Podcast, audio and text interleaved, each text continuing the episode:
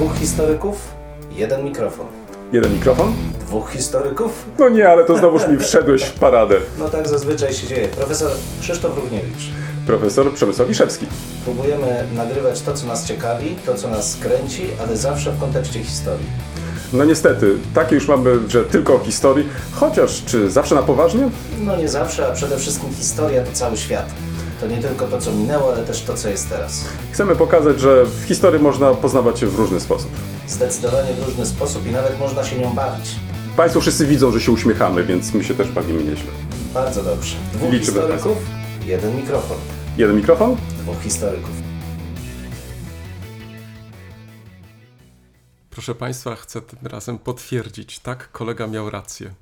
Możesz. Wczoraj prawie obejrzałem do końca kolejny odcinek Szklanej Pułapki. To była Szklana Pułapka 4 i proszę sobie wyobrazić, tak, pojawiła się agentka, Towarek, towarek, ale wiesz co mnie się podobało w tym, e, mm, e, w, te, w tej informacji, czy w tym pojawieniu się, czy że, że towarek przez V było Tak, napisane. tak, tak, Nie tak, przez tak. W, tylko Przez przez V. No bo- Towarek. No, no bo przez- piękne. Przez W nie dałoby się towarek by było wtedy. Towarek, tak, Towarek, to a to towarek. towarek. Ale Bardzo ładnie. wiesz, od razu pomyślałem sobie, że ten scenarzysta, czy tak, to scenarzysta, tak? No, to, tak.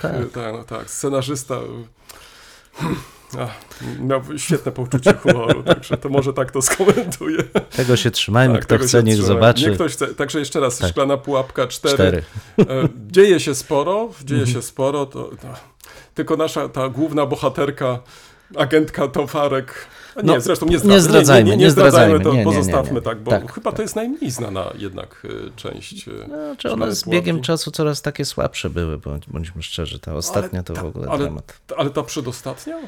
Był taki Ta już nie... z, z agentką Towarek? A nie, ta z agentką towarek Nie, jest jeszcze dobra, ale jest potem był chyba, to Tam było co się działo w ostatni... Czarnobylu chyba. Tak, o Jezu, jakie to Tak, głupie tak, tak, było. tak. Nie, to, to zgoda. to straszne Nie, to, to, tego nie polecamy. No. W, wprawdzie niektórzy mówią do trzech razy sztuka, te trzy pierwsze genialne. Genialne, ale Prawda? czwarta też może być. Czwarta, myślę, nie odbiegała za bardzo. Tak. No a ponieważ mamy ten polski akcent zagadkowy, to Słowiański. słowiański, to, to, to mus To prawda, zdecydowanie, każdego. to tak, zdecydowanie. także To, to prawda. Em, to co? Aha, to a propos, jeżeli jesteśmy tak na początku, to tak, był agent, to y, agentka, przepraszam, agentka Towarek. I tak, słuchaj, zastanawiałem się, em, kiedy przygotowywałem się wczoraj do, do naszego odcinka, czy nie powinniśmy wprowadzić jeszcze jeden e, stały element No powiedz. Do naszych rozmów? Ogłoszenia. Parafialne? Nie, nie, nie, nie, nie. nie. Ojej. To nie będziemy przecież konkurencją dla. Nie będziemy. E, już chciałem powiedzieć s- innych służb. Ale nie, nie będziemy przecież konkurencją dla wiadomych osób. Ale tak sobie pomyślałem, że, że czasami na przykład dowiadujemy się o jakichś ciekawych wykładach, o jakichś na przykład ciekawych wystawach. E, Ja nie mówię, że w, za każdym razem musimy w- znaleźć jakieś informacje, które powinniśmy przekazać, ale może były one by ciekawe. Jak Pewnie. sądzisz? Fajny pomysł. Pytanie tylko, gdzie umieścimy tą część? A to już na tak zwanym poza anteniu się dogadamy. A, Czy na dobrze, początku, czy dobrze, na końcu. Dobrze, no to w jest... każdym razie y, daję tutaj pod rozwagę, Mhm. może warto wprowadzić, um, tak jak wspomniałem, ponieważ jeszcze nie wróciłem, ale w, postawiłem w, jeszcze raz nogę w Facebooku, e, więc tam pojawiło się trochę Mhm. ciekawych y, ogłoszeń i pomyślałem sobie, że hmm, Ponieważ y, są to najczęściej informacje z wyprzedzeniem, to może warto faktycznie mm, także i na nie zwrócić uwagę, bo w, Mhm. w, w nawale tych różnych y, informacji mam wrażenie, że niektóre z nich faktycznie Pewnie, w ogóle jakoś nie przebijają się. A szkoda, a Mhm. szkoda. Mhm, jasne, A z historią jak najbardziej mają do czynienia. dokładnie tak. Nowinki, starowinki, kolega. Okej, Co to co, też- ja zaczynam. Tak, ty zaczynasz, bo to ja ostatnio tak właśnie wyrwałem się do głosu. To ja przez chwilę odpocznę. Ja tradycyjnie krótko i płynnie. No tak, kolega jak, mówi krótko i płynnie, to będzie i długo, i mniej płynnie. Nieprawda. No ja płynnie dzisiaj. Zresztą w jakiś sposób nawiązując do naszego głównego tematu. A, ja też znalazłem, tylko mam nadzieję, że nie znaleźliśmy tej A to samej. może tak być, no ale zobaczymy, zaraz zobaczymy. Ale ja jestem pierwszy w każdym wymienimy. razie. No, to jest właśnie to. No, tak, no, tak. no dobrze, proszę Państwa, pewnie tylko wąska grupa fanów jest w stanie powiedzieć, co to znaczy wiadrus. I skąd e, się to wzięło, w, bo rzeczywiście rzecz jest ciekawa. Proszę Państwa, przywykliśmy do nazwy Odra jako określenia głównej rzeki no, Śląska i, i Pomorza Zachodniego. E, Natomiast rzeczywiście od XVI wieku funkcjonuje określenie także wiadrus i e, ona, ono przewija się um, wypierając czasami w tych łacińskojęzycznych utworach i sentencjach e, nazwę e, Odry, nazwę Odra. Ale jak się okazuje, po pierwsze jest to dość późne, e, późny wynalazek humanistyczny, co więcej być może oparty o hmm, mylną identyfikację w, e, przekazów starożytnych. Otóż w 1543 roku ukazuje się dzieło Jodoka Wilicha, które, który swoją książkę wydaje e, we Frankfurcie Cis Wiadra. I, I teraz pytanie, czym miał być ów e, wiadrus, który potem przybiera taką for, formę, wiadrus fluvi, fluvius, skąd się ta nazwa e, bierze? Bo ona się utrwala. Mamy nawet dzisiaj przecież cały czas sięgającą korzeniami w wiek XVIII nazwę Wiadrina na określenie Uniwersytetu we Frankfurcie nad, nad Odrą.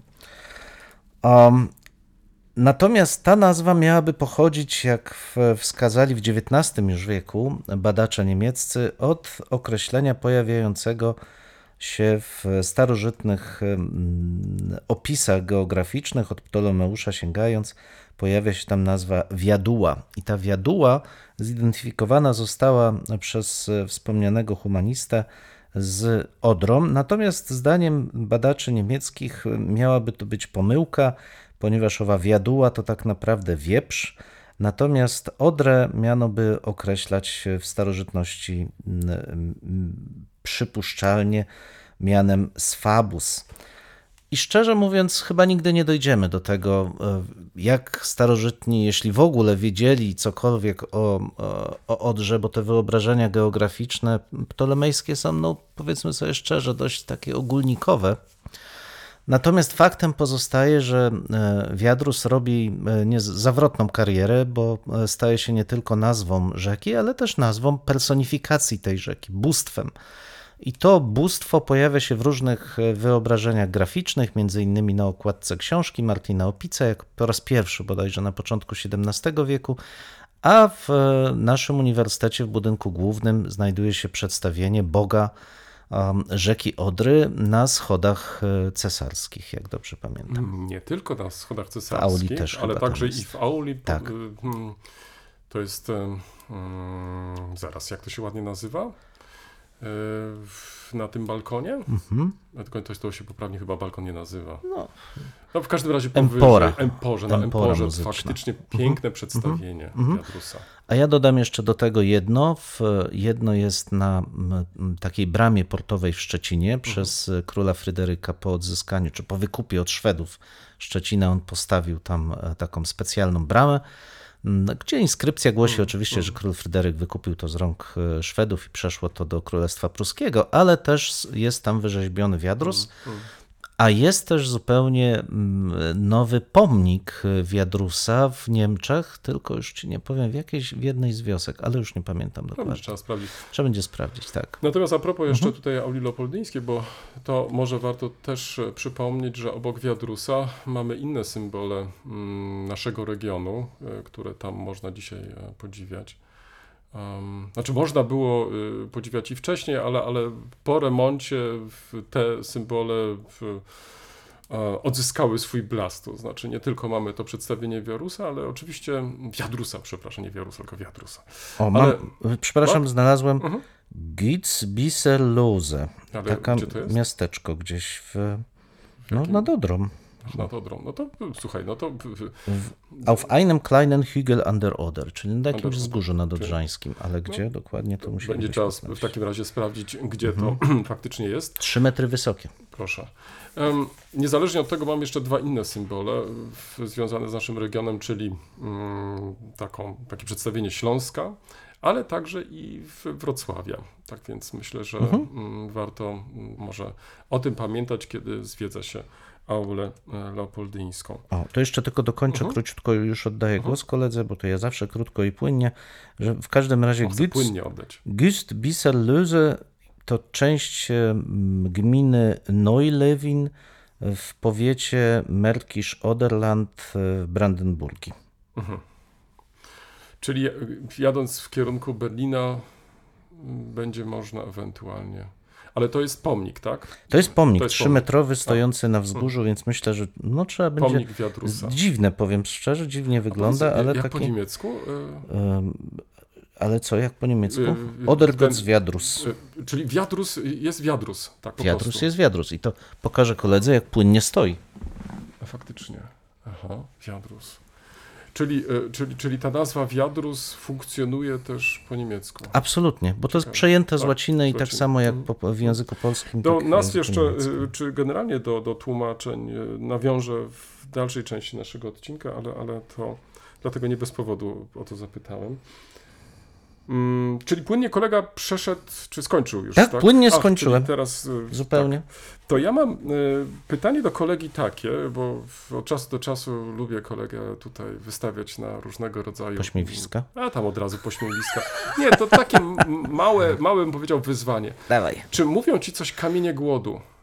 No kolega, No oczywiście. Rozpocząłem tutaj jakiś No, temat. Tak, po prostu, tak, ale nie, chyba. od razu powiem, że choć znamy je z terenu Czech głównie i tutaj Mhm, e, tych wschodnich Niemiec, to one jednak pojawiają się nie tylko w tym rejonie. No ale to już głos oddaję koledze. Tak, to prawda. Mianowicie e, w związku z panującą suszą w, różnych częściach Europy mm, e, i wysychaniem rzek pojawiły się kamienie, które dotąd e, mm, były raczej rzadkim jakimś takim em, punktem obserwacji. Mianowicie chodzi tutaj o taki pewien zwyczaj, który się przyjął najpierw w Czechach, a później e, w Niemczech, że w chwili, kiedy wysychały e, rzeki, no to e, mieszkańcy tych e, właśnie okolicznych e, miejscowości zaznaczali na kamieniach najczęściej daty, kiedy dochodziło do takich e, em, no, trudnych warunków e, klimatycznych. Także na takich kamieniach znajdziemy różne daty i one faktycznie wskazywały, kiedy do takiej suszy dochodziło, kiedy wysychały całe koryta rzek. Ale często zdarzało się też tak, że w, w, na tych kamieniach e, pisano różne e, wersety, różne sentencje.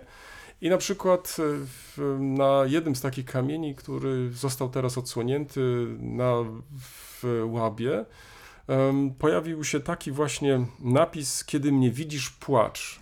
No bardzo charakterystyczny i faktycznie często przywoływany, bo pokazuje też z jednej strony przywiązanie w, w ludzi do rzeki jako takiej, bo rzeka przecież dawała im pracę, dawała im też e, pożywienie, ale z drugiej strony ta sama rzeka no, dawała też pewne ostrzeżenie, to znaczy, że w chwili, kiedy wysychała, no, trzeba było jednak zadbać o to, no, żeby znaleźć inne źródła w, w wody, ażeby móc e, na przykład nawodnić pola i tak dalej, i tak dalej. Czyli krótko mówiąc, tak jak tutaj w tym przypadku i w tym przypadku tej sentencji, że no, jest to pewne ostrzeżenie, ażeby jednak zacząć działać, bo te zbiory mogą być po prostu e, niewystarczające, ażeby móc po prostu przeżyć e, do następnego roku.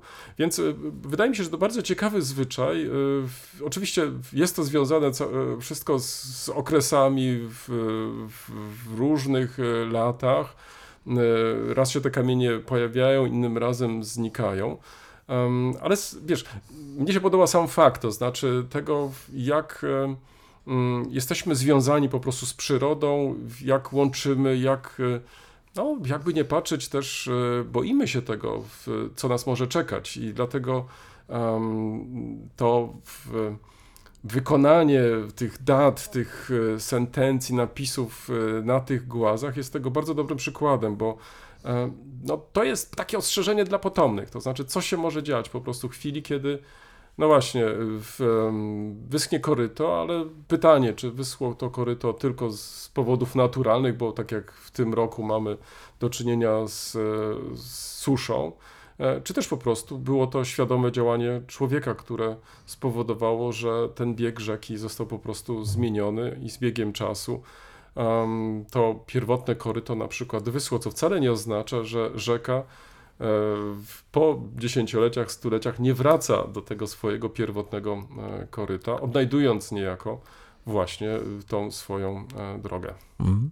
Tu warto rzeczywiście bliżej przyjrzeć się temu zwyczajowi, bo on jest bardzo charakterystyczny w ogóle dla kultur, które nie posiadają jeszcze zaawansowanej wiedzy, którą dziś moglibyśmy nazwać naukową czy pochodzącą z em, pewnych uogólnień, a mimo to opierają się na powtarzalności zjawisk, bo tu osoby czy te społeczności, które zaznaczały te poziomy wody i wskazywały, że no, związane będzie to z problemami, obserwowały tą relację. Ok, wody jest coraz mniej, wysychają pola, nie dlatego nawet, że nie ma deszczy, ale obniża się poziom wód gruntowych. W rezultacie, co prawda, w trakcie lata jeszcze mamy, bo jest, są żniwa, mamy e, pożywienie, ale plony będą dużo niższe, więc należy oczekiwać, że czeka nas głód i czekają nas ciężkie czasy, zwłaszcza w okolicy Przednówka. I to jest bardzo charakterystyczne właśnie, że ta obserwacja przyrody prowadzi do dalekosiężnych e, wniosków, coś, co myśmy trochę zatracili. A z drugiej strony, co też jest dla mnie bardzo charakterystyczne, zwróć uwagę, że my zaznaczamy poziomy powodzi. Tak. Natomiast w ogóle zgubiliśmy tą świadomość, że wody może zabraknąć i że wody, jeśli zaczyna brakować, to jest to jeszcze większą klęską, bo o ile skutki powodzi da się w miarę możliwości e, w, zmienić, o tyle susza, kiedy brakuje wody, jest klęską o wiele, wiele gorszą. Więc myślę, że tutaj w tym kontekście warto w, zwrócić uwagę na, na, na ten e, pewien no, fenomen chyba Mhm. historyczny. No i tak jak to dopowiedziałeś e, też, jakie on ma znaczenie, no nie tylko dla, dla nas historyków, ale także być może dla nauczycieli, albo może mieć też Mhm. dla nauczycieli geografii, biologii, bo przecież to są w końcu wszystko zjawiska, Tak którymi także i Tak. em, nauczyciele na tych przedmiotach się w, zajmują. Um, tylko żeby dopowiedzieć to jeszcze raz, bo może warto zapamiętać sobie tą nazwę niemiecką Hungerstein, czyli kamień głodowy. Um, I myślę, że bez większych problemów, e, jeśli mm, Państwo wstukacie sobie tą nazwę, czy kamień głodowy, czy Hungerstein, to bez większych problemów znajdziecie mm, całą listę przypadków, przykładów też, bo em, co, co chyba warto podkreślić, że mm, zarówno spotykamy w rzekach, i to jest właśnie w, w tym roku bardzo charakterystyczne, em, ale też i oczywiście w muzeach, bo także jest to przedmiot już muzealny, tak więc e, zwróćcie przy tej okazji uwagę, tu kolega wcześniej wspomniał o tym, że to na co zwracaliśmy wcześniej uwagę, czyli na te poziomy wody, Tak. to też i w muzeach przecież e, Tak. także i takie wskazania znajdziemy. Um, we Wrocławiu sporo, w związku chociażby z Tak. powodzią sprzed 25 Tak lat, to takich miejsc również mamy sporo, gdzie mm, wykazywano, dokąd sięgała właśnie woda. Czy potrafisz sobie Odrę wyobrazić e, w, taką jak teraz na przykład Loarę, Hmm.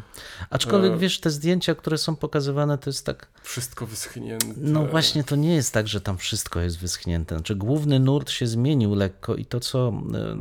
E, Jak to dziennikarze pokazują, to są te łachy piasku po. Może chcą nas, e, nami wstrząsnąć. Trochę tak, natomiast tam rzeka oczywiście zdecydowanie wyschła, to nie jest ten nurt, ale ona toczy się tam bokiem. Natomiast tak, ja potrafię sobie to wyobrazić, bo pamiętajmy, że Odra mimo wszystko zasilana jest e, z e, tym wszystkim, co jest gromadzone w górach. Jeżeli deforestacja będzie postępować tak, Tak. jak postępowała do tej pory, to czekają nas nagłe fale po obfitych deszczach. Potem, po, w, jeżeli w ogóle będą nagromadzone wody gruntowe po okresie opadów śniegu, a potem może dochodzić do wysychania rzeki. Pewnie nie tak szybko, jak ma to miejsce na południu Europy, bo tam są wyższe temperatury i te okresy suszy są już dłuższe, ale w ciągu najbliższej dekady może dojść do takiej sytuacji. Um, nasze lektury w tym tygodniu. Wiem, że kolega chodził z, w, często po górach, więc, więc miał jakąś lekturę ze sobą? E, Podczytywał, czy, czy, czy też to tak w pociągu, w drodze powrotnej?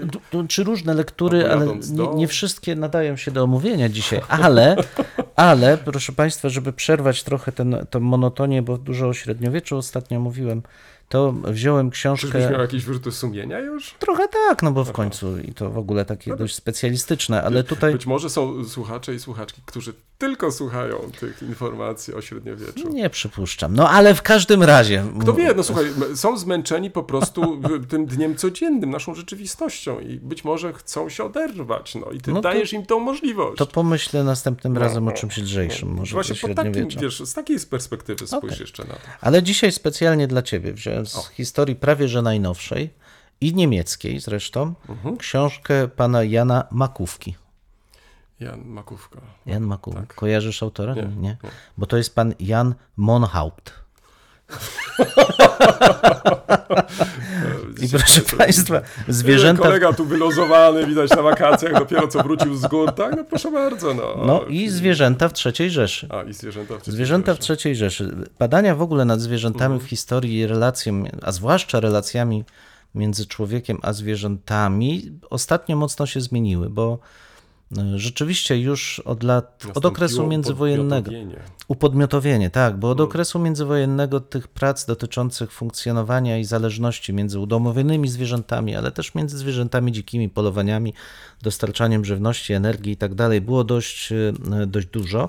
Relatywnie oczywiście. Natomiast mniej więcej od lat 90. zaczyna się ten proces upodmiotawiania zwierząt, to znaczy pokazywania ich jako już nie przedmiotów, ale jako partnerów procesu historycznego. Co nie jest łatwe, bo tu bardzo często e, badacze ześlizgują się w taką nową mowę i dostajemy opasły tom, gdzie trzy czwarte to są mniej lub bardziej ciekawe wywody metodologiczne, po czym dość wątłe analizy źródłowe i w zasadzie brak konkretnych wniosków. I tu e, książka Jana Monhaupta jest e, ciekawa, ci- wyróżni się podejściem. E, Autor starał się przede wszystkim pokazać funkcjonowanie w ogóle systemu narodowo-socjalistycznego przez pryzmat relacji do zwierząt, kontaktów ze zwierzętami, opisu tych e, kontaktów, w jaki sposób starano się w, również w edukacji wykorzystywać owady do promowania e, koncepcji rasowych, czystości rasy, e, korzyści z czystości rasy, czy w przypadku hodowli owczarków niemieckich pokazywać wyższość e, tej e, czystej rasy nad e, krzyżówkami, mieszankami i, i, i tak dalej. Książka interesująca, bo chyba dotykająca nieznanego bliżej aspektu funkcjonowania III Rzeszy, szczególnie w zakresie edukacji, ale też przekonań dorosłych. Co mnie na przykład zaskoczyło, i tu jestem wdzięczny autorowi, ja byłem przekonany, że owczarek niemiecki to rasa mająca dość długie korzenie. Okazuje się, że nie. Owczarek niemiecki był rasą, która została wykreowana na początku XX wieku.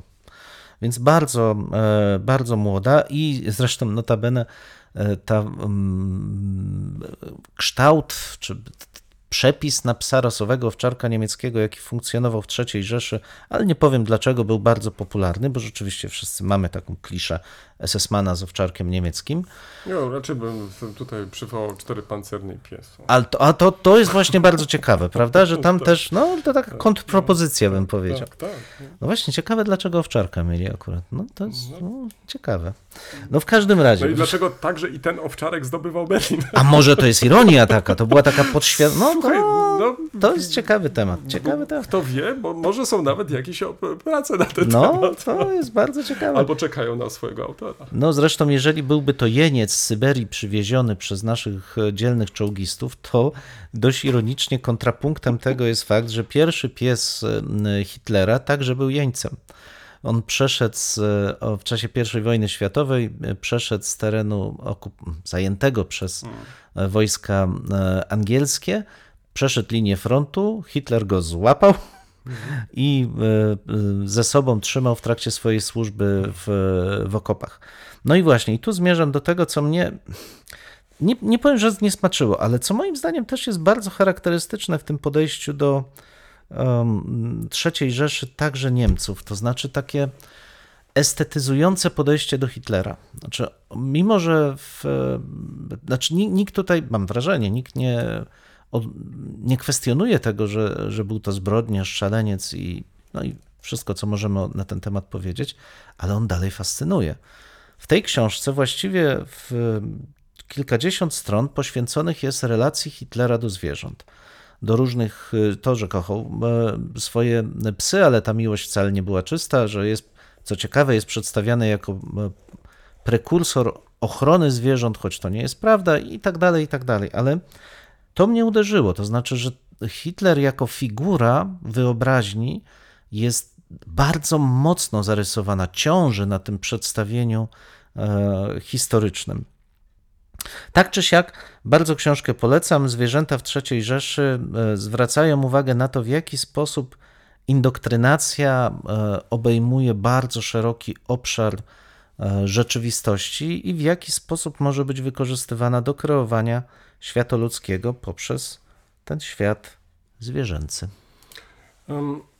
To, że fascynuje, to, to jest ba- bardzo ciekawe, wiesz, ale, ale to, to, to może to jest jedna strona medalu, ale druga strona medalu to jest też e, tendencja, którą obserwujemy już od dłuższego czasu, że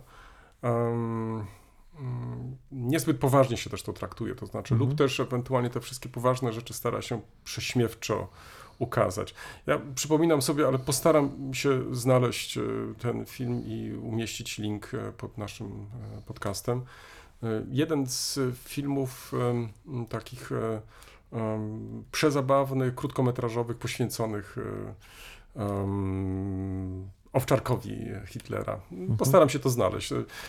Myślę, że to też może Ciebie zainteresować, także Mhm. Państwa. To znaczy Super. to, w jaki sposób e, no jednak krytyczny obchodzą się Niemcy także i z tą Mhm. częścią swojej Mhm. przeszłości, gdzie e, w centrum, czy bohaterem, czy bohaterką jest właśnie e, ten owczarek. Um, Wolf. Schäferhund, Schäferhund, nie, także tak, Wolf.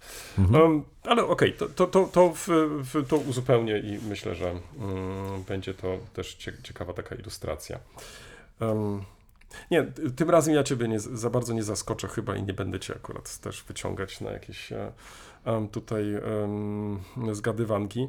Em, natomiast nawiążę do w, w tych lektur e, z ubiegłego odcinka. Mianowicie, być może Państwo przypominają sobie, przedstawiałem jedną z publikacji, która ukazała się stosunkowo późno podczas I wojny światowej, bo w 1917 roku, ale w szczególnym momencie, to znaczy kiedy to e, istniało generalne gubernatorstwo, no i w, w Niemcy chciały pozyskać Polaków dla swojej sprawy, no i w, z tej okazji też e, pojawił się taki album, który miał prezentować e, historię Polski, ale także i kulturę Polski.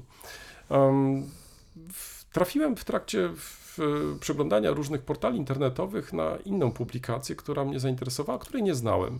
Mianowicie w roku 1939 ukazał się bardzo ciekawy album po angielsku. Niestety nie znalazłem innych wersji językowych, ale być może mm, ta publikacja także ukazała się w innych językach. Mianowicie wydawcą była Liga Promocji Turyzmu w Polsce, lub też inaczej, przepraszam, bo to tłumaczę. Liga Popierania Turystyki, to się chyba tak to nazywało. E, Książka ukazała się e, w Warszawie, tak jak wspomniałem, w 1939 roku. Jej wydawcą był Adam Zieliński. I teraz ta publikacja składa się z dwóch części. To znaczy, ona w pierwszej części pokazuje ym, piękno Polski, czyli można by powiedzieć, e, trochę realizuje ten program e, wspomnianej Ligi Turystyki, która e, od lat przybliżała mm, e, Polakom, ale także i turystom z zagranicy, no właśnie te najciekawsze miejsca w całej Polsce. Natomiast w drugiej części, i ta druga część jest równie ciekawa, ta druga część z kolei pokazuje to, czym się Polska szczególnie szczyci. No i ostatnie zdjęcie jest bardzo charakterystyczne. Tak jak wspomniałem, jest rok 39, kiedy ta książka się ukazuje. To jest zdjęcie, czy właściwie można powiedzieć ostatnie zdjęcie, to y, pokazuje siłę Polski w kontekście przygotowań do wojny. To znaczy, jest zdjęcie, to ostatnie, które pokazuje e, czołgi. Na niebie e, widać klucze samolotów. No i to właśnie ma pokazywać też to przygotowanie do wojny. Oczywiście domyślam się, że, że także i redaktor, czy też e, autorzy e, wyboru tutaj zdjęć byli świadomi już zagrożenia, które stało przed Polską. I być może mm, to takie właśnie też jest zakończenie tego albumu. No niezależnie od tego, jest to faktycznie coś, co się rzuca w oczy. To znaczy, z jednej strony mamy taki bardzo ładny układ, bo wszystko zaczyna się od. mm, Co ciekawe, pierwszym zdjęciem to jest e, zdjęcie murów e, w Zamku Królewskiego, e, a kończy się właśnie tym zdjęciem pokazującym przygotowania Polski do wojny, lub też może nie tyle przygotowania, co, co pokazujące siłę Polski właśnie w kontekście e, czekającej wojny. Bardzo ciekawy album. e, W, w, autorami zdjęć e, są czołowi polscy fotografowie i fotografki. Co może też podczas kartkowania zaskoczyć, to przede wszystkim em, może nie tyle sam dobór zdjęć, bo, bo wydaje mi się, że on jest bardzo taki klasyczny, tylko chodzi o miejsca, to znaczy w- idziemy do miejsc, czy podążamy e, za e, redaktorem e, do tych miejsc, które dzisiaj praktycznie w granicach Polski już nie istnieją. Więc dla jednych może to być taka trochę podróż nostalgiczna. To dodatkowo wzmacnia jeszcze mapa e, przedwojenna Polski z tymi miejscami, które zostały w tym albumie mm, e, przedstawione. Ale dla innych to może być też e, zwrócenie uwagi na to właśnie w- jakich różnych przestrzeniach czasowych się znajdujemy. To znaczy tutaj jest wybuch II wojny światowej, za chwilę będziemy obchodzić kolejną rocznicę wybuchu II wojny światowej. Także ogromnych zmian, jakie II wojna światowa wywołała, bo przecież jednym z tych zmian to było przesunięcie Polski ze wschodu na zachód, więc album ten, można powiedzieć, jest wręcz takim no, kto wie, czy nie takim pomnikiem, który postawiono też, też e, nie wiem, czy to było w zamyśle, czy też nie, postawiono właśnie tej Polsce międzywojennej, to znaczy tej Polsce, która e, przez 20 lat dopiero tak naprawdę miała możliwość rozwijać się, e, budować swoje podstawy i tak dalej, i tak dalej. I e, w tym albumie faktycznie znajdziesz e, bardzo różne też perspektywy spojrzenia na tą nową Polskę. I z tego też powodu wydaje mi się, e, wart ten album jest e, e, zwrócenia, żeby zwrócić na ten album uwagę. Ja tylko króciutko dodam, Liga, rzeczywiście Liga Popierania Turystyki to taka organizacja, która w 1935 roku została popierana, powołana przez ministra komunikacji i co ciekawe była ściśle związana z polskimi kolejami państwowymi. Tak. Także tak. strukturalnie. No i tutaj dodajmy tylko, że jednym z in- instytucji ufundowanych przez tą ligę była kolej linowa na Kasprowy Wierch Wierch. oraz kilka, no, kilka schronisk, Schronisk, tak, tak. turystycznych. Tak, i to w, może wiesz, tutaj warto dodać, że e, te mm, schroniska pod względem e, architektonicznym dzisiaj są bardzo ciekawe, bo to był ten tak zwany modernizm, wiesz, i e, faktycznie może nie zawsze zdajemy sobie z tego sprawę, ale, ale także i tutaj polscy architekci wykazali się faktycznie bardzo ciekawymi rozwiązaniami, więc zwiedzając te schroniska, warto po prostu mieć to na, na uwadze. A właśnie takim wstępem y, może być choćby ten album, o którym przed chwilą wspomniałem, bo także i w tym albumie znajdą się, znajdują się tam przykłady tego rodzaju rozwiązań. I druga może publikacja, na którą chciałbym zwrócić Twoją uwagę, jest y, publikacją szczególną. Mianowicie nie jest to y, publikacja nowa, chociaż na warunki polskie jest to faktycznie premiera. Otóż ukazało się klasyczne opracowanie Laszlo Moholy Nagy, węgierskiego malarza, fotografa, projektanta, producenta filmowego, teoretyka, no i profesora Bauhausu, bo to jest tutaj sprawa kluczowa, pod tytułem Malarstwo, fotografia, film.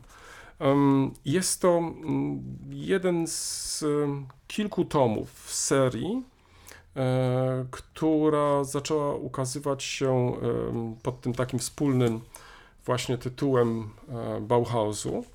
I tom ten właśnie ukazał się teraz drukiem, mianowicie jeszcze raz Laszlo Moholy-Nagy, Malarstwo, fotografia, film. Przepięknie wydana książka przez Akademię Sztuk Pięknych w Katowicach e, w tym roku.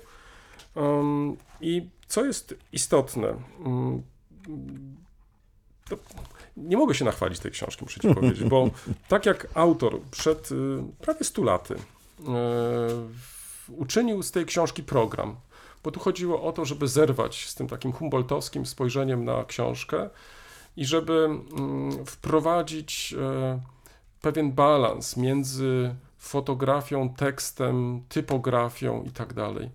To jeśli będziesz za chwilę kartkować tą książkę, to się przekonasz, że wydawcy zadbali nie tylko o pozyskanie jednego z najlepszych specjalistów e, zajmujących się em, kinem e, niemieckim, profesora Gwoździa.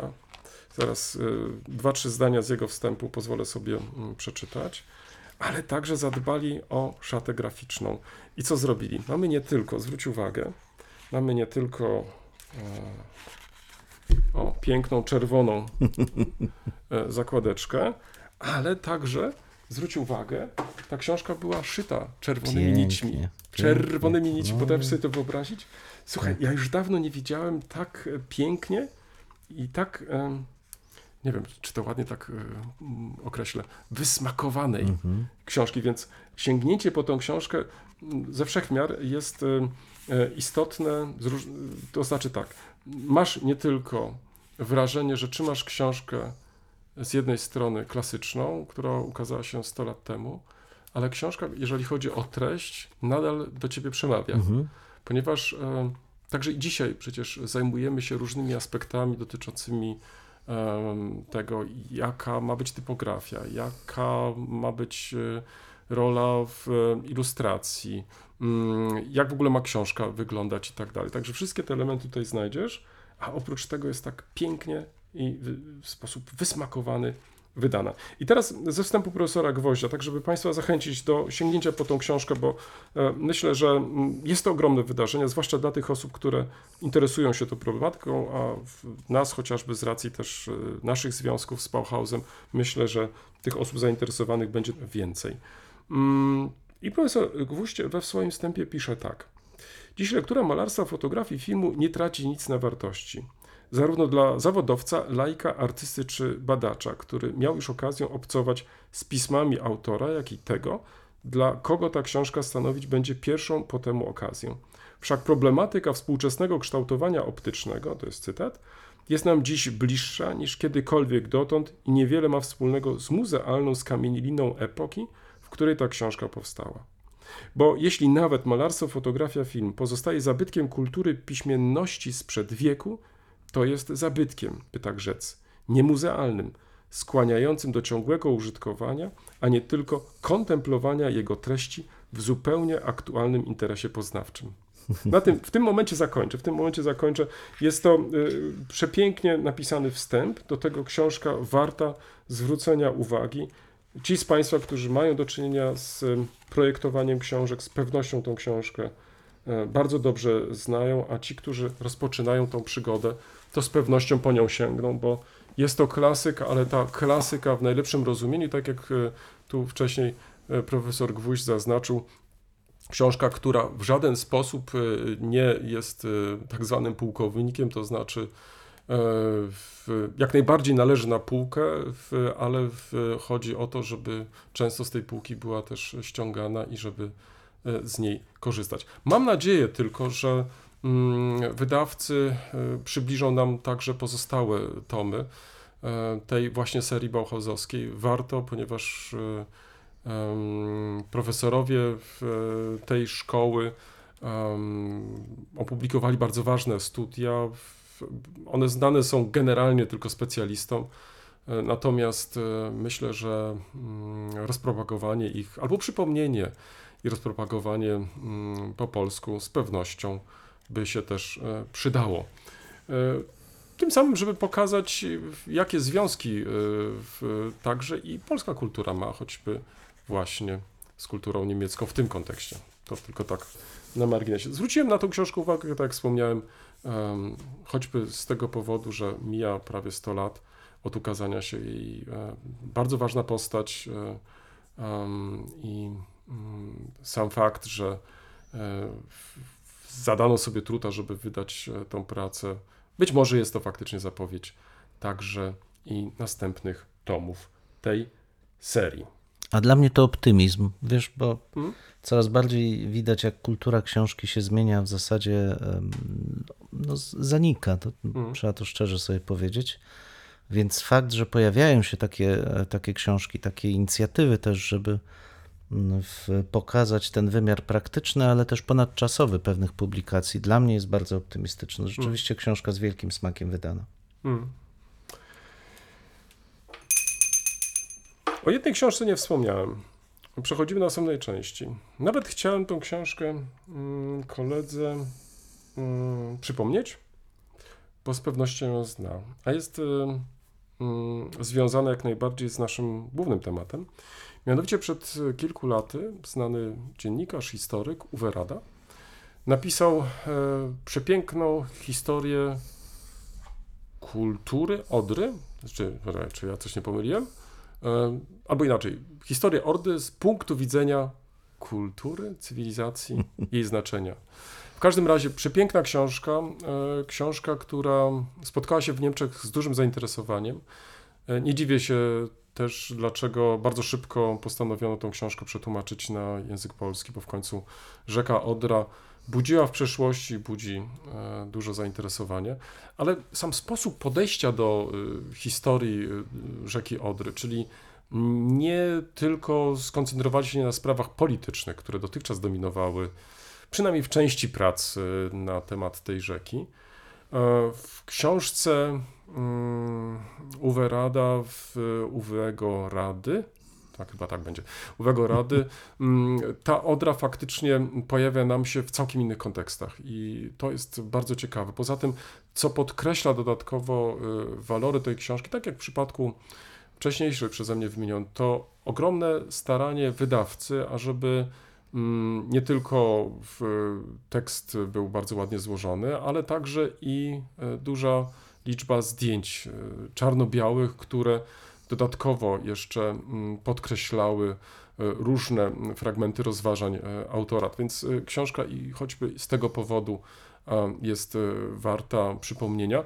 Przy czym zaznaczę, to nie jest album, to znaczy tutaj nie zdjęcia są głównym tematem, tylko rzeka Odra i jej po prostu historia. Przypominając tą książkę, myślę, że w, e, od razu chyba takie krótkie wprowadzenie zrobiłem do głównego naszego tematu. Chcielibyśmy poświęcić ten temat rzece Odrze. To zacznijmy może od tego, bo mm, e, wspomniałeś wcześniej tutaj w, przypadku Twojej lektury o różnego rodzaju mm, problemach, em, ja bym to tak może nazwał, z nazewnictwem, z, z e, określaniem.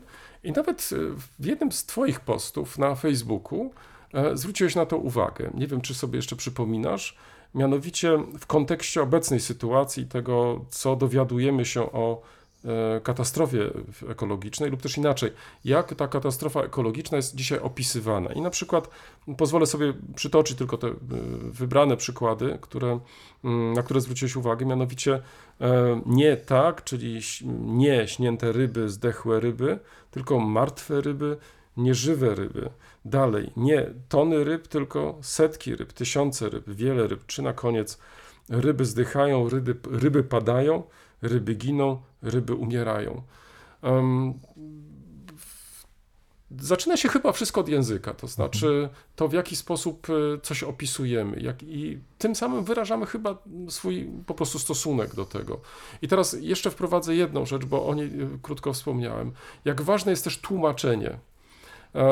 Cała teraz sprawa, czy była mowa o rtęci, czy nie było mowy o rtęci, dalej, e, czy tłumacz e, poprawnie przetłumaczył, czy też niepoprawnie przetłumaczył podczas jednej z konferencji prasowych. No, to wszystko po- powoduje, że zobacz, obracamy się wokół języka. I jaką rolę odgrywa tak naprawdę język? Zacząłeś od e, wiadrusa i przecież nie bez powodu przedstawiłeś nam też skąd się wzięła nazwa wiadrus. Później przejść do przedstawienia mm, e, całej historii związanej z tą postacią. Więc e, od czego zaczynamy, mówiąc o Odrze? Powinniśmy zacząć też od nazwy Odra? Wiesz, ja- myślę, że warto jakby zastanowić się, dlaczego Odra w ogóle jest w historii tak ważna, bo e, przecież to, że stanowi ona jedną z najważniejszych, hmm, ja, ja bym powiedział, takich krain ekologicznych, bo to czasami rzucamy hasło Odra i widzimy rzekę, która sobie płynie Tak, nurtem od gdzieś tam, od źródeł do morza sobie wpadaj. A jeszcze Ale- mogę ci wejść jeszcze no. jedno, e, jeszcze to mnie ubawiła i wpis jednego, już nie pamiętam, czy to była polityk e, kobieta, czy polityk mężczyzna, Mhm. e, która zarzuciła Niemcom, że po swojej stronie nie zbierają Tak. e, ryb. e, A była przepiękna riposta. Od razu e, jakaś osoba w odpowiedzi wkleiła mapkę przy e, w biegu Odry, Mhm. Tak. gdzie, która no, pokazuje, e, w, w, jaką część stanowi właśnie ta polsko-niemiecka Tak. e, Odra, no, a Gros jednak mimo wszystko Tak. przepływa przez teren Polski. No, wiesz, ja już później zacząłem się zastanawiać, zaraz, zaraz, gdyby pójść tak krok dalej, no to chyba ten polityk albo ta polityczka powinna być potraktowana jako rewizjonistka, no bo w, No. zobacz, te, ten Wrocław, to, to teraz gdzie my siedzimy, to która byłaby to część, polska czy niemiecka? Nie, no to wiesz, tym takim rozumowania szli. Absurdów było więcej, bo tak. przecież było też ta wypowiedź, która sugerowała, że to Niemcy zatruli Odrę. No Tak, oczywiście tak. wstecznie, pod prąd ją tam to- No ale to już... Ale ja- przepraszam, to tylko to- tak chciałem nie, wiesz, to- też e, wprowadzić tutaj e, to takie e, geograficzne trochę zróżnicowanie e, samej Odry jako takiej, ale bo Mhm. właśnie zacząłeś mówić od e, tych źródeł. Tak, ale ja chciałem zwrócić uwagę, że kiedy mówimy o Odrze, to czasami widzimy właśnie taką je- jedną strugę, nie? która się zaczyna gdzieś w Czechach, potem płynie. I generalnie tak wyobrażamy sobie rzeki, że, on, że to są po prostu takie strugi. Tak. Tam żyją w nich sobie ryby, jakieś e, żyjątka, ale to taka struga. Tymczasem rzeka to jest o, o, ogromny system z dopływami, z wodami gruntowymi, które zasila cały czas. Nie tylko z tymi e, zwierzętami, które żyją w rzece bądź bezpośrednio z rzeką są związane, ale z całą roślinnością i całym ekosystemem rzecznym, który rozciąga się jak korzenie drzewa na całą, całą tą naszą krainę śląską, no ale tak jak w przypadku każdej dużej rzeki na, w e, innych regionach tutaj, zwłaszcza w Europie Środkowej. I teraz jeżeli myślimy o znaczeniu tej rzeki, to często też e, jakby przez dwa, dwie klisze ją postrzegamy. Jeden szlak komunikacyjny, czyli węgiel ze Śląska, który miał do Berlina płynąć, kanał miał być między Szprewą wykopany a Odrą. Potem w tych czasach PRL-owskich to sieć e, komunikacyjna, która miała zapewnić dostawy do Szczecina i ze Szczecina Porta i ze Świnoujścia miały te wszystkie rzeczy płynąć. Jak wiemy, w gruncie rzeczy to się nie udało. E, W, pełniła funkcję komunikacyjną Odra, ale nigdy jakoś szczególnie istotną. Po wojnie właściwie cały ten szlak e, został ze względów technologicznych też zapuszczony i nie udało się jakoś odbudować znaczenia. Ale też i dlatego, że jest to związane i z innym problemem właśnie w przypadku Odry. No. Tak. Czyli nie tylko szlak komunikacyjny? Oczywiście, ale mamy też i e, w, bo zaraz przejdziemy No tam tak, do kwestii tak. spłycania się tej rzeki, Tak, tak, to, zaniedbania to jest, i tak dalej. następny temat. Ale dla mnie w, najistotniejsze jest też to, co pojawia się w tej naszej wyobraźni, czyli jako miejsce, taki zasób ryb właśnie. A nie, wiesz, No. ja myślałem o czymś innym. Myślałem, że wspomniesz o granicy jako takiej. Bo wiesz, bo... To za y, chwilę. A, okej. Bo wiesz, bo y, myśląc tutaj o tym y, już historycznym takim ujęciu w, ż- Odra jako właśnie tutaj ta, ta, ta rzeka komunikacyjna, to, to myślałem też, że granice mogły em, y, także przerywać y, tą komunikację jako taką. I na przykład tym bardzo ładnym przykładem są chociażby mosty, Tak. które przecież nie odbudowywane, tak, nie odbudowywane po II wojnie światowej, przecież takie istniały, a przecież dopiero to od niedawna zaczęto budować nowe mosty, e, które pokazują, że, że jednak e, coś się zmienia tutaj i że ta rzeka już dalej nie jest traktowana jako rzeka graniczna, ale wobec obe- dzisiejszych tych wypadków, czy aby na pewno, to już, ale to już zostawiam na marginesie. Więc tutaj chciałem tylko wspomnieć o tym, że nie tylko komunikacja, ale także i granica jako taka, bo to w historii też naturalnie odgrywa i w Przy przypadku czym- tej rzeki tak. znaczącą rolę. Przy czym zwróć uwagę, że to jest też wynik moim zdaniem trochę działań propagandowych, bo Odra w gruncie rzeczy rzadko była granicą na Śląsku. Ona jeśli była, to mogła się pojawić w wyniku no, różnych procesów. Jako odróżnienie tego Śląska, który był zdominowany przez język niemiecki kulturowo i tego, który miał silne wpływy polskie, czyli prawo i lewobrzeżne. Ale to też była kwestia no, pewnego ujęcia, bo to część sąsiadująca z Wielkopolską była taka bardziej spolszczona, natomiast już jeśli schodzimy bardziej ku środkowemu biegowi Odry i, i zwłaszcza górnemu, to ta- takiej relacji nie ma. Ale ja zmierzam do czegoś innego, to znaczy, że Odra w gruncie rzeczy stanowi ten złożony ekosystem i nie jest przypadkiem, że ten wiadrus miał być bogiem rzeki, ale jednocześnie żywicielem całego Śląska, bo cały ten ekosystem rzeczny, który oplata e, Śląsk, jest stwarzającym. Zbudowany na wodzie. Tak, no wiesz, to ekosystem jest zbudowany na wodzie, ale on stworzył tutejszą kulturę, cywilizację, zasiedlenie przez ludzi, bo te pierwsze osady powstają przecież na tarasach rzecznych.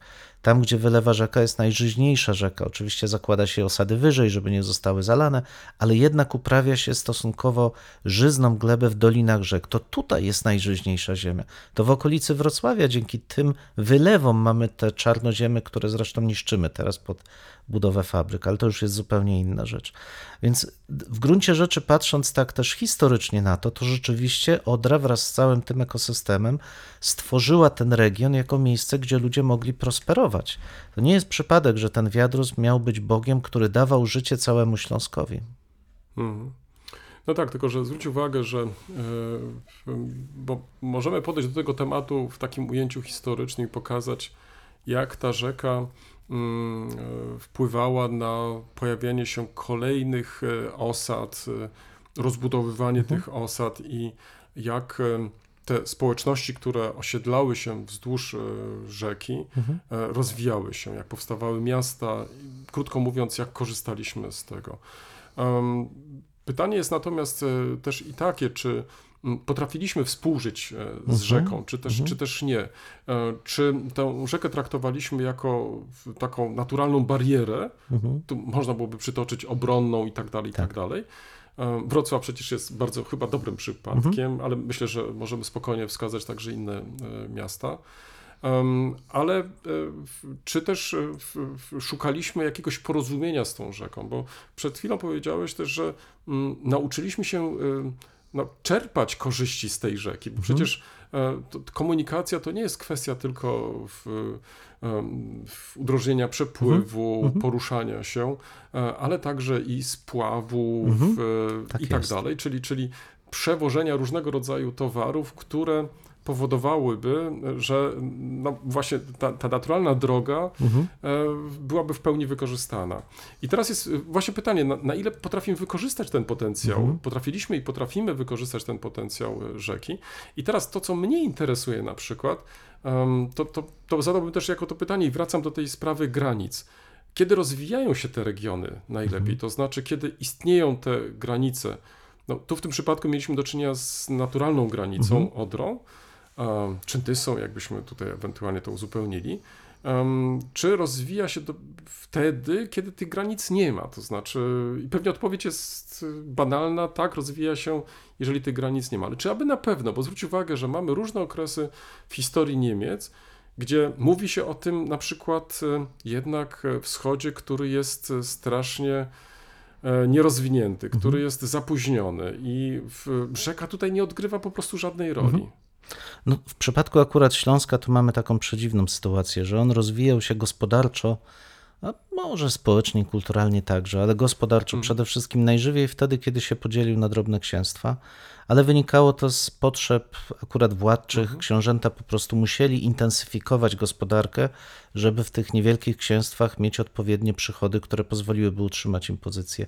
Więc rzeczywiście XIV-XV wiek to jest okres bardzo intensywnej urbanizacji, bardzo intensywnego obejmowania nowych terenów pod uprawę, ale też wykorzystywania rzeki. To zwłaszcza w okresie nowożytnym możemy też zobaczyć. W średniowieczu raczej przez komory celne, które powstają na Odrze w wielu miejscach.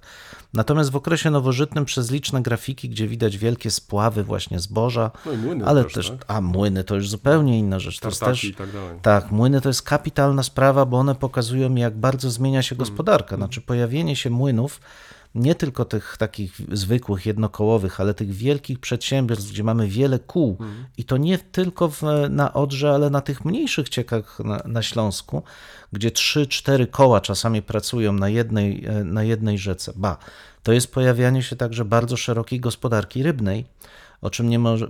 My dzisiaj jakby widzimy to bardziej przez pryzmat rzek, natomiast w średniowieczu czy w okresie nowożytnym pojawiają się tak zwane fishery, to znaczy rybniki. I rzeczywiście na każdej niemal strudze każdy właściciel chce stworzyć rybnik. Kopie w ziemi dół, spuszcza wodę ze, sta, z, ze z jakiejś strugi, przekierowuje ją tam, tworzy odnogi. Czasami kilka kilometrów potrafią przekopać taką e, groblę specjalną, która dostarcza wodę z rzeki do rybnika, żeby te ryby mogły tam funkcjonować. I znowu to wszystko pokazuje, że rzeka to nie jest e, taki, wiesz, monotemat. To znaczy tutaj rzeka jest w okresie nowożytnym i średniowiecznym mnogością możliwości, mnogością pożytków. Rzeka to jest prawdziwy skarb. Jeśli pytasz się mnie, czy jako granica, ja uparcie powtarzam, że w średniowieczu i w okresie nowożytnym Odra rzadko bywała granicą. To my mamy utrwalone to takie wyobrażenie chrobrego, który jest gło- na Głogów broni ta Odra jako granica przed nawałą niemiecką, ale Czy wbijał te pale, czy no, nie bijał? no ale właśnie gdzie w Odrę on wbijał? On tam salę może, ale nie w Odrę. Natomiast y, taką granicą oczywiście mogłaby być Nysa, mogłyby być tereny Łużyc i Śląska, które gdzieś się tam stykają. Ona staje się granicą między Pomorzem Zachodnim i Forpommern, między tą fragmentem, fragmentem Morza Wielkopolskie, ale pamiętajmy, że ziemia lubuska, integralna część, integralna część Śląska leżała po dzisiejszej niemieckiej stronie, e, stronie Odry i jakby nikt nie robił z tego, e, z tego problemów, więc ja bym tutaj nie demonizował znaczenia, czy nie wyolbrzymiał znaczenia Odry jako rzeki granicznej, natomiast Gdybyś nie ograniczał tego tylko do. Mhm. W, albo inaczej, ograniczać tylko do wieku XX lub też zwłaszcza po roku 45, Tak jest. a nie Tak przekładać to na Tak. całą historię Tak lub jest. też na cały okres, tam I- tysiąca lat na przykład. Ja bym ba- wiesz, uwzględnić. Mi bardzo leży na sercu podkreślenie tego, że Odra historycznie to jest niezwykle skomplikowany organizm takiego współżycia człowieka i środowiska naturalnego. Bo rzeczywiście Niemcy, zwłaszcza po wojnie e, prusko-francuskiej, wykorzystując jeńców francuskich, próbują uregulować Odrę. Wiele szkód przy okazji też z, te, z tego się czyni, ale ona nigdy nie została ujarzmiona do końca. Zawsze, mimo, mimo bardzo ciekawych rozwiązań e, inżynieryjnych tego wrocławskiego węzła e, wodnego, w bardzo wielu miejscach Odra jeszcze płynęła za kolami, starorzeczami, jeszcze, jeszcze coś się tam działo. I wtedy ta Odra żyje i żyje tak do dzisiaj, w niektórych przynajmniej miejscach. I wydaje mi się, że to należałoby bardzo mocno chronić, bo to tak naprawdę zabezpiecza nas przed katastrofą ekologiczną. Pozostawienie dzikich rzek, które będą dostarczać w ramach tej współpracy z człowiekiem mnogości możliwości, a nie tylko jednego małego wycinku, na którym się skupimy. Hmm. Nie, zgoda. Myślę, że tutaj jest e, to sprawa jasna, że to, co jeszcze kilka lat temu bardzo w, często było dyskutowane we Wrocławiu, czy aby na pewno jesteśmy skierowani do Odry, czy nadal stoimy plecami do Odry. No to jest to sprawa, która przynajmniej wtedy wydawała się jakoś rozstrzygnięta, chociaż z drugiej strony teraz ta katastrofa pokazuje, że chyba jakoś do końca tej Odry nie traktujemy jako część tego takiego ekosystemu, to znaczy Tak em, czegoś, e, co byśmy traktowali jako część większej całości. Tak jest. Tylko chyba, i mam takie wrażenie, nawet w wypowiedziach e, takich czy innych polityków, ale nie tylko, że jest to obce ciało. No nie, Tak. wiem, nie wiem, czy ty też ma, nie masz Tak. takiego wrażenia, tak. że, że, że ta, ta, ta rzeka nam właściwie teraz przeszkadza. Tak. Ja bym powiedział więcej, że to jest przedmiot jak samochód. Mm. I ona ma działać, a jak nie działa, to jest jej wina. Tak. I to, to tu, tu nie ma w ogóle poczucia, że my jesteśmy częścią tego świata przyrody, że my jesteśmy częścią ekosystemu. Rzeka jest jednym z najistotniejszych elementów ekosystemu śląskiego. I ingerencja w zdrowie tej rzeki to jest tak naprawdę uderzenie w nas samych. Tego mi brakuje, tego poczucia łączności z ekosystemem. No dobrze, to jakbyś widział teraz e, na przyszłość, jak można bardziej uwrażliwić e, e, nas na właśnie fakt istnienia rzeki i, i znaczenia tej rzeki, albo inaczej, żeby przewrócić tak naprawdę jej znaczenie takie, które ma, to znaczy, żebyśmy no, traktowali to jako część, jako ogromną wartość, e, o co powinniśmy dbać e, i tak dalej, i tak dalej. No wiesz, ja, my jesteśmy historykami. Ja zawsze uważam, że też człowiek, żeby poczuć tą łączność, musi znaleźć odniesienie do siebie. Więc z jednej strony to niewątpliwie jest tylko, tylko, ale jaż kwestia edukacji, stałej edukacji od szkoły, co najmniej podstawowej, jeśli nie od przedszkola. Przepraszam, że ci przerwę. Spotkałeś się z takim tematem, ale możesz mnie poprawić, albo Państwo możecie mnie poprawić. Czy na lekcjach historii e, w ogóle uczy się o rzekach jako takich? Em, Poza tym, że mamy Nil. Wisłę. Nil, A, Nil, okej, Indus, te dobrze. No, jeszcze pomyślałem o Wiśle, że mamy coś takiego jak Wiśle, Wisła, ale nie w kontekście takim, że to jest polska rzeka i tak dalej, tylko e, tak jak to chociażby zrobił Uwe Rada, przedstawiając e, tą rzekę em, m, w jej znaczeniu kulturowym. Mhm. Jako No ale właśnie to jest to, Polaków, nie? Niemców, Dokładnie. I tak. I w tym kierunku ja bym szedł, żeby Mm. pokazać rzekę Ale nie jako... się, rozumiem, tak? Wiesz co, w nauczaniu nie. Je- Indus, mówię, to są kultury rzek, tak generalnie te starożytne, które Tak, się no, określa, zgoda, ale potem te tak. rzeki znikają w ogóle. I zresztą w ramach tych kultur jest to przedstawiane tylko jako źródło pożywienia dla e, kształtujących się cywilizacji. No ale wracając do tego tematu, wydaje mi się, że trzeba bardzo mocno podkreślać dwa aspekty. To znaczy to, że dzięki rzekom funkcjonuje w ogóle ta wspólnota e, śląska, zaczyna powstawać e, na terenach Śląska jakieś osadnictwo, potem z rzeki żyje tak naprawdę Śląsk, ale że nie jest to tylko kwestia gospodarki, ale właśnie bycia częścią ekosystemu. I to jest rzecz, która stoi jako wyzwanie w ogóle przed edukacją, to znaczy pokazać człowieka jako uwikłanego w ekosystem. Dopóki my traktujemy mechanicystycznie naszą obecność tutaj, to znaczy, że ten świat jest nam podległy i my, jak niegdyś towarzysze w Związku Radzieckim, będziemy bieg rzek zawracać i traktować je jako tylko elementy jakiejś takiej mechanicznej układanki, dopóty my nigdy nie odnajdziemy tego balansu, dopóty ni, do, no, nie ma w ogóle mowy tutaj o tym, żeby odnaleźć się w tym skomplikowanym świecie relacji przyrodniczych, kulturowych i społecznych. Czyli potrzebujemy tak zwanej nowej narracji o Ach, rzekach, e, ale tak. także tego, w jaki sposób opowiadamy o tych Tak rzekach, jest. czyli jakiego języka używamy. No i generalnie nowego modelu edukacji. Ja będę cały czas do tego wracał. Dopóki ta edukacja jest tak niemiłosiernie poszatkowana i tak niemiłosiernie skupiona na, na, na kilku niepowiązanych ze sobą faktów, ona nie wprowadza człowieka w skomplikowaną rzeczywistość XXI wieku. Rzeki są jej częścią.